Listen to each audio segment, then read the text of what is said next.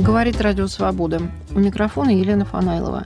Вавилон, Москва. Политическое кабаре эпохи Инстаграма, искусство в эпоху гибридных войн и фашизоидных режимов. В первой части этого радиочаса мы повторяем программу «Свобода в клубах».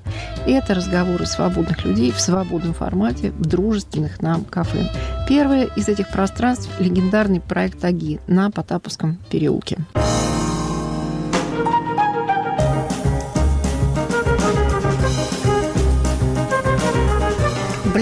лукавство и двоемыслие как часть русской жизни. Повтор 2008 года.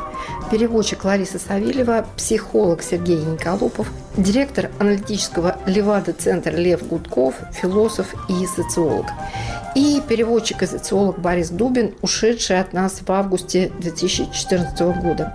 Мой первый вопрос о личном отношении к лукавству и блефу. Лев Гудков. Я не умею блефовать и боюсь. Лукавство, ну, лукавство – это вообще черта нашей жизни, и без нее просто невозможно. Вся социальность на этом построена именно наша. Татьяна Ивановна Заславская определила нашего человека как лукового раба, который приспосабливается к давлению властей или к неприятным обстоятельствам через имитацию покорности, лояльности, послушности, восторга перед начальством. Мало ли, тут это э, черта нашей жизни, причем она институционализирована и вошла довольно серьезно. Спасибо, Леонид Борис Дубин. Ну, понятно, да, что э, блеф и лукавство – это как бы изнанка тонкое лицо. Я бы не сказал, что я как-то расположен блефовать. Скорее, у меня есть ощущение, и, в общем, такое довольно часто посещающее, что, ну, как бы сейчас все выяснится и разоблачат. Иногда это в снах бывает. Очень сильно просыпаешься с тяжелым э, чувством от этого.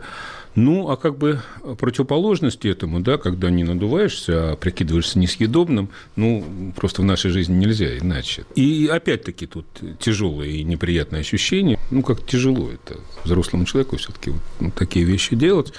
И хотя мы все из этого вышли, и, казалось бы, можно было бы уж и привыкнуть, нет привычки ни к тому, ни к другому. Борис Дубин, Лариса Савельева. Блеф. Вот пример. Э, совсем недавно блефовала, хотя это совершенно для меня не характерно. Дело было перед президентскими выборами, и у нас уже очень долго в подъезде не горела ни одна лампочка. И поскольку, поскольку две мои предыдущие попытки решить вопрос э, в рамках того, что принято в гражданском обществе, то есть просто позвонить, доложить и попросить, чтобы это сделали, а они были безуспешными, я позвонила в третий раз и очень сильно представив себя на сцене в пьесе какие-нибудь там столевары или не помню, как там это еще называлось заседание парткома, и я стала рассказывать диспетчеру про то, что, ну, вы сами понимаете, что в такой вообще обстановке сейчас, в такой ответственный момент, это просто же могут воспользоваться этим какие-то враждебные силы, там, террористы, ну, понятно. Вот, э, к вечеру лампочки горели на всех девяти этажах, 9 плюс между этажами 18 лампочек. То есть это сработало, это замечательно. Что касается вранья, то я, конечно, вру, при том, что я стараюсь не врать, ну, всякий раз, когда я вру, я знаю, что это плохо, потому что с самого детства бабушка мне повторяла, ну, в общем, наверное, каждый день, что врать – это грех. Я тогда не знала толком, что такое грех, теперь знаю очень хорошо, и мне как-то это вот понятно, что врать – это грех, и всегда, когда приходится, потом вдвойне нехорошо. Не просто, что это аморально, но это еще и грех. А что касается лукавства, то вы тут так вот как-то храбро это слово употребляете и говорите про то, что даже справедливо, кстати, говорите, что это стало как бы нормой поведения в нашей стране. Для меня слово лукавство, оно просто из инфернальной сферы, и поэтому я даже как-то не очень понимаю, что, о чем мы говорим в таком случае. Послушаем Сергея Николопова. Врать приходится почти всегда.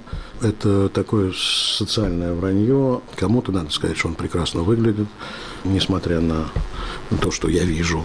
Кому-то в виде отчета. Э, в этом смысле, э, конечно, ни в каком не инфернальном, я понимаю, слово лукавство, потому что это приходится еще чаще, особенно с начальством. Ну, сопротивляться начальству легче всего, на самом деле, лукаве с ним.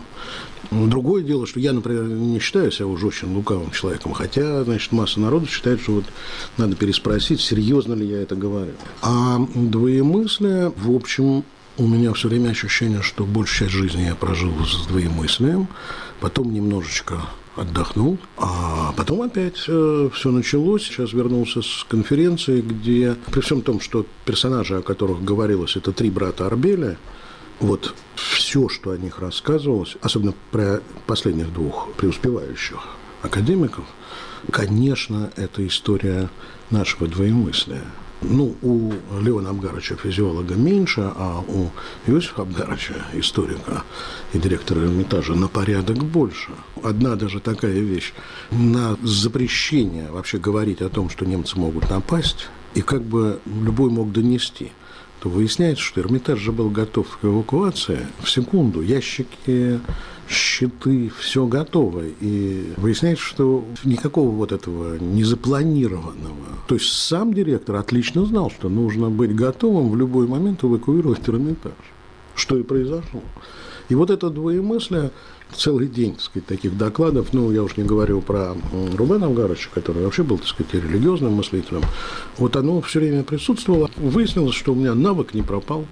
Я как-то даже порадовался за себя, что вроде в форме, я готов к испытаниям. Сергей Николопов. Вот я определение из Википедии натаскала, чтобы мы напомнили себе и слушателям, что же такое блеф, лукавство, двоемыслие.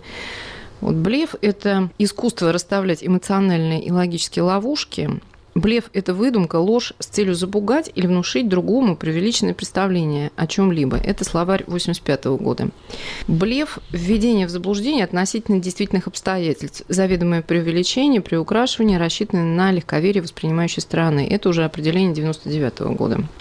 Лукавство. Мне только одно а, определение удалось найти. Это намеренное искажение информации всего-навсего.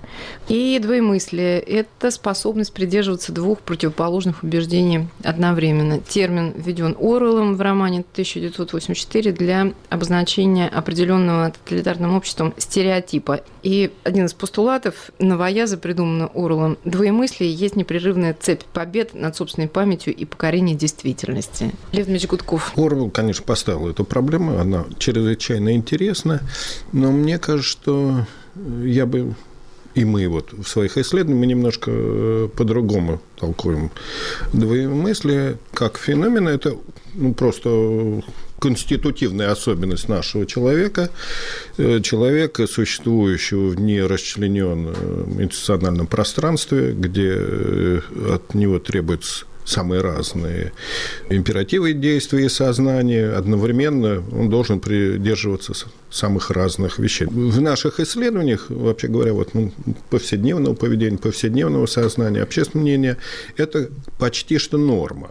Двоемыслие, да как социального нашего человека, это просто ну, как бы вот особенность его сознания. Ну, например, 75% считают себя православными, и из них только 20% верят в загробную жизнь вечную жизнь, в рай и ад. Орвел исходит, мне кажется, из не той модели сознания, которая вообще говоря, ну, как бы характерно. Он исходит из рациональной модели, абсолютно прозрачного понимания сознания, мотивации, структуры действия как бы прозрачности и для самого действующего, и других. Тогда как вообще это ну, крайний случай. Это раз. А во-вторых, двоемыслие не обязательно предполагает... У него-то, да, это идеологическая такая дрессура, которая уничтожает память о прошлом. В нашем случае совершенно спокойно может уживаться двойное сознание. Сознание э, героического, скажем, ну, если брать войну, а это область, э, в том числе и Орловского описания, то можно одновременно придерживаться э, и понимания как бы величие победы и с точки зрения маршальской такой вот на происходящее, эпопею, этой самой киноэпопеи победы, и в то же время понимать, что били нас во время войны, потому что были не готовы, потому что уничтожили командный состав, потому что были плохо образованы и обучены, и вообще уступали немцам по очень многим параметрам. Это одновременно может уживаться. Сергей Николов. Мы проводили исследования и по православным, и по мусульманам. Вот те, кого можно назвать отцерковленные, у кого была память, ну, просто они так жили. У них меньше авторитарности, агрессивности. Они вообще толерантные люди. А все неофиты агрессивные, интолерантные и авторитарные. При всем двоемыслии я отлично понимаю, как тяжело жилось человеку оцерковленному, они же все прожили нашу же жизнь, со всем этим двоемыслием, одно на работе, другое дома, но удается сохранить антиавторитарность и неагрессивность. В то время как неофиты, как всякие новоделы, конечно, агрессивны. И в этом смысле двоемыслие может быть как раз такое почти как позитивное. Мне вообще, простите, кажется, что это какие-то защитные механизмы, что люди пускают в ход и блеф, и лукавство, и двоемыслие и даже врут порой для того, чтобы ну, себя как-то защитить от какой-то мифической, может быть, угрозы или получить символическую выгоду. Это не обязательно угроза, просто... Конечно, ну, блеф. Э, Хлестаков, типичный человек, который блефует, какая там угроза. Просто зато спасается от дискомфорта, не понимая, как он сначала попал, а потом уже используя всю ситуацию в свою пользу. Фактически мы говорим о двух вещах. О том, как бы кем люди себя э, чувствуют и как они себя утверждают представляют окружающим людям.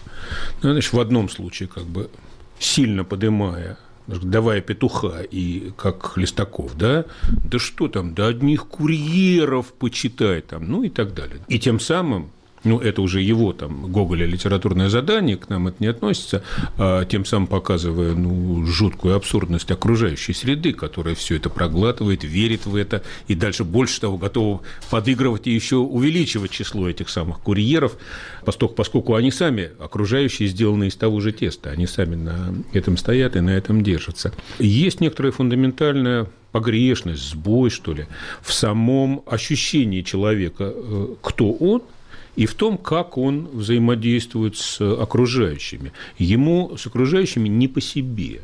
Вот, есть какое-то систематическое не по себе вот, с нашим человеком. С этим, я думаю, так, ну, через, если через длинную цепочку, ее, конечно, надо всю во всю ее длину прослеживать. Пьянство, кстати сказать, с этим связано, я думаю.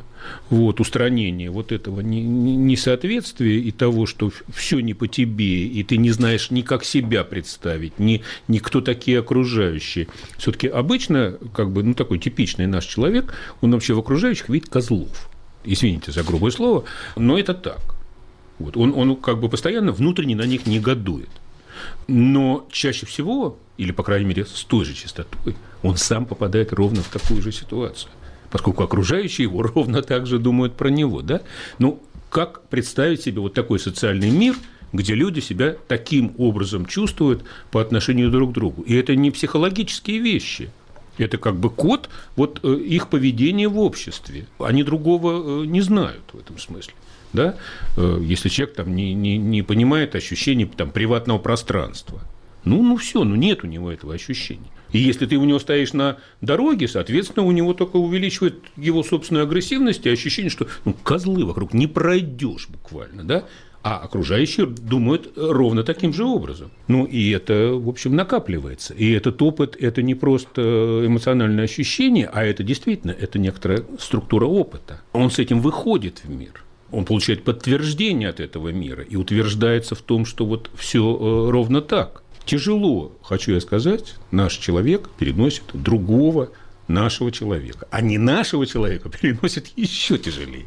Борис Владимирович, а вот при чем здесь все-таки блеф, лукавство и двоемыслие? Двоемыслие, ну, такой замечательный антрополог и психолог американский Грегори Бейтсон это называл есть такой, ну, и вот даже непонятно, как перевести. Двойная завязка, что ли? Двойная связь. Double binding. Вот. Вот когда ты как будто бы несовместимые вещи, тем не менее, как бы признаешь э, реальность и того, и другого. Они для тебя не отрицают одно другое. Но в этом смысле большая часть вообще человеческого поведения, она как бы строится по принципу, что третье не исключено. Это в логике оно исключенное третье, а в человеческом поведении, в общем, не так. Но в нашей ситуации, просто вот этой уродливой, э, изуродованной социальностью, поскольку ну, людей размалывали так, чтобы они не чувствовали позитивной связи с окружающими, это все-таки далось очень тяжелым историческим опытом. Несколькими войнами, революциями, уничтожениями целых классов, переселениями народов и так далее, и так далее. Какие там могли формы социальности остаться, кроме желания приспособиться к любой ситуации? Сложился такой тип сознания, сложился такой тип отношений к окружающим, к себе, к жизни, к настоящему и к будущему. И он поддерживается самыми разными социальными формами. Семьей, школой, двором, ну, масс-медиа, в конце концов. То, что мы видим, ведь вполне нас укрепляет в двоемыслии, в лукавстве. Блеф, лукавство и двумыслие как социальный конструкт постсоветского человека. У Ларисы Савельевой возник вопрос к Борису Дубину. Вот вопрос у меня такой э, к Борису как и социологу, и выпускнику филологического факультета МГУ, то есть человеку, который по определению прочитал много русской литературы. Вот такой социальный тип, о котором вы говорили сейчас, он начал складываться когда? После 17 года – с 14 года, 914 года, с отмены ли крепостного права или еще когда-то раньше? История все-таки не моя специальность. Я бы в 19 век, ну, я уж не говорю там про 17-18, не очень бы заглядывал, хотя, наверное, какие-то вещи не вроде истоков, а скорее сходство есть они не являются как бы началом этого феномена, ну вот, скажем, хлестаковские вещи, а они по форме и по функции сходны. Общество закрытое, построено исключительно по э, оси иерархической власти, абсолютно непрозрачное, абсолютно врут все от начала до конца. И дома, и на работе, и в публичном месте, везде врут систематически. Ну, я уж не говорю там о том, что, как говорил Тынянов, там документы врут, дневники врут, это особь статья. Этих типов, да хоть у Гоголя, хоть у Щедрина, хоть у Достоевского и так далее. Но я думаю, ну, как бы и вроде мы тут э, сходимся в наших работах вот над этим советским, постсоветским человеком, что все-таки здесь э, для нынешнего времени решающее обстоятельство – это, конечно, вот тоталитаризм 30-х, 50-х, ну, точнее сказать, гражданская война, все, что наступило потом. И это, конечно, тоталитарный порядок, порядок выстроенный исключительно как властный порядок, в одну сторону и никак иначе, с самыми сильными санкциями за нарушение условий социальности, да, а они очень простые. Я начальник, ты дурак, и это никогда не будет по-другому. И это, конечно, формирует вот выживающего человека, человека, выживающего любыми средствами. Спасибо Борису Дубину. Лев Кутков. Проблема заключается в двоемыслии или в лукавстве в том, что на всем протяжении истории, ну, по крайней мере, модерного сравнительного общества, то есть 19-20 век, не образуется самодостаточного человека, свободного, который мог бы себя уважать за что-то, что он считает важным. Внешне мы имеем дело с типом человека, который извне регулируемый, out-directed, по социологической По терминологии, да. Вся мотивация его извне. Группа, институт, среда командует им. И у него не хватает собственной как бы, основы, основы самоуважения и соответствующих механизмов регуляции, которые выражены совестью, там, чувством чести, там, морали, если хотите. Мы в этом смысле на всем протяжении, надо сказать, мы имморальное общество. Не свободное, не самодостаточное. Нет этого типа. Так, получилось, что моя одна коллега подтолкнула меня перечитать «Беспреданницу» Островского ради одной фразы. Мне хотелось проверить эту фразу. Там Кноров, если помните, говорит Ларисе, «Стыда не бойтесь. Я вам могу предложить такое содержание, что любые критики чужой нравственности заткнутся. Вот эта вот ситуация указывает на одно – на дефицит вознаграждения, если хотите, признания, основания признания. Речь лишь о цене, размер, за который можно снять социальный контроль упреки окружающих. И там, между прочим, по всей пьесе проходит ведь нет моральных людей. Там есть твердое купеческое слово. Кандалы, если помните, он говорит. Там у каждой группы, у каждого слоя свои правила и свои нормы регуляции. Но нет общих. Нет того, что составляет ну, западного человека, который изнутри определяет себе, полагает собственные правила, которым и нужно следовать.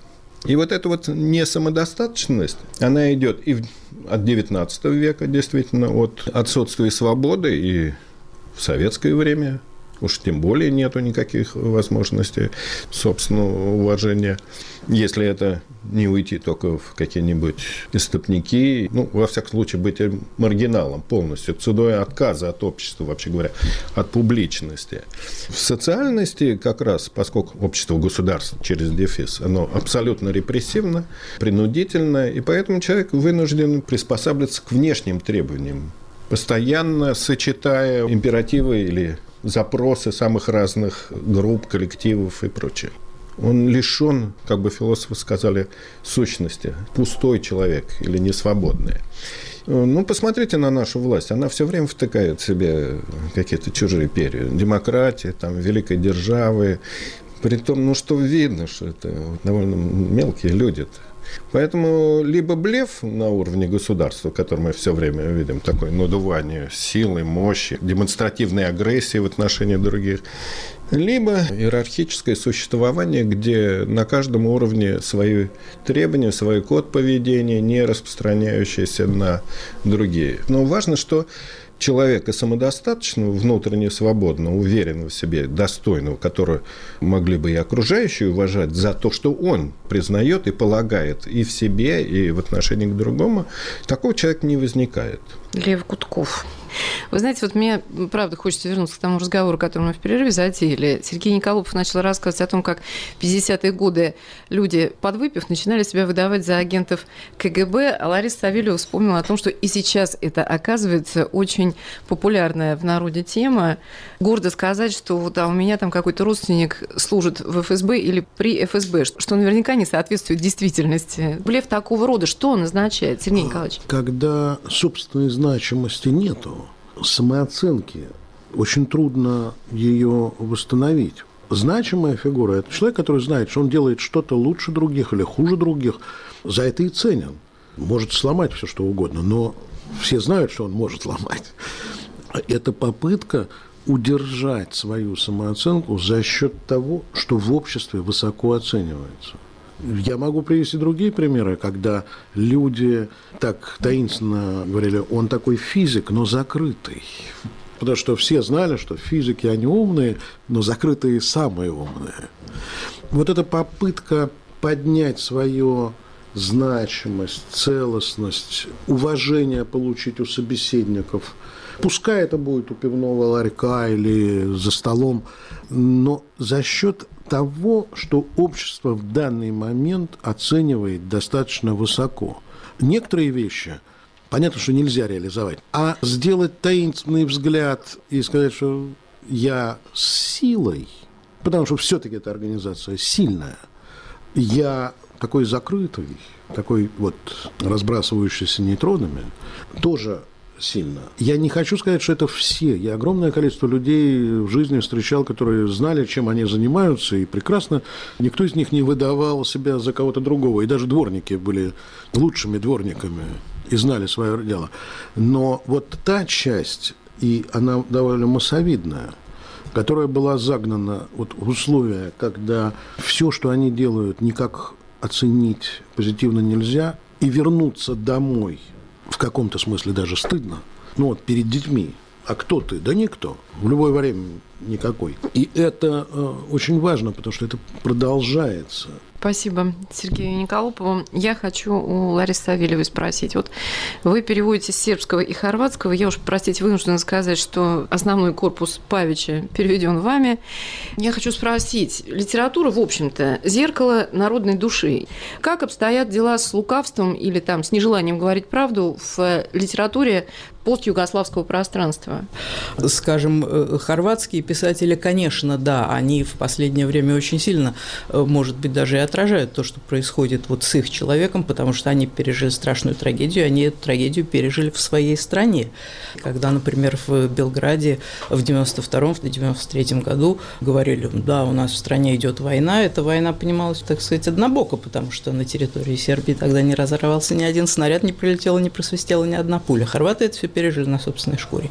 И их литература, безусловно, отражает то, что э, происходило с их человеком, и для нее характерно стремление сказать правду о том, что тогда было. Потому что если первые такие вот эйфорические отклики литературы на это были типа «Смерти Вронского», хорватского писателя Фабрио, кстати, я эту книгу перевела, э, где говорится об этой трагедии э, Хорватии с 91 до 95 года, то потом уже пришло осмысление того, что война морает всех. А если мы говорим о литературе э, той же Югославии или о советской литературе, здесь ситуация была другая. Здесь нельзя было написать все, что хочешь. И то, что не написаны были важные книги о Второй мировой, или, как здесь принято называть, об Отечественной войне, оно объясняется не только нежеланием или неумением, а и невозможностью это написать. Борис Дубин. Ну, тут мы натыкаемся на какие-то очень серьезные вещи, которые уже вроде бы впрямую не есть ни блеф, ни лукавство, ни двоемыслие, а что-то, из чего эти феномены рождаются. Вроде бы показывает исторический опыт и историческая социология, что там, где есть идеи самостоятельной личности, там возникают и идеи состязания, вознаграждения за состязание и идеи солидарности даже в состязательности. Или наоборот, именно в состязательности и есть солидарность. Командная игра, ну и так далее, и так далее. Видимо, если нет ни того, ни другого, ни третьего, то возникает вот наша ситуация жесточайшего дефицита на возможности продвижения и формы какого-то вознаграждения за достижение. Чего можно было достигнуть-то, да? Как уже совсем, когда все рассыпалось, пишет Голковский про отца. Осталась ржавая бритва. Поэтому, если искать себе подкрепление, если под кого-то краситься, ну, конечно, подполковник КГБ. А что еще-то? Почти нет таких символов, в которых можно в ситуации, где все равны, у пивного ларька, показать, что ты особый и чем-то не равен. Ну, кроме КГБшника, ну что еще? Ну, разведчики, я не знаю, там. Блеф, лукавство и двоемыслие как социальный конструкт постсоветского человека. Архив 2008 года. Панайлова, Вавилон, Москва. Свобода в клубах. Слушайте нас в эфире и на сайте Радио Свобода. Подписывайтесь на наш Фейсбук, Телеграм-канал и Инстаграм.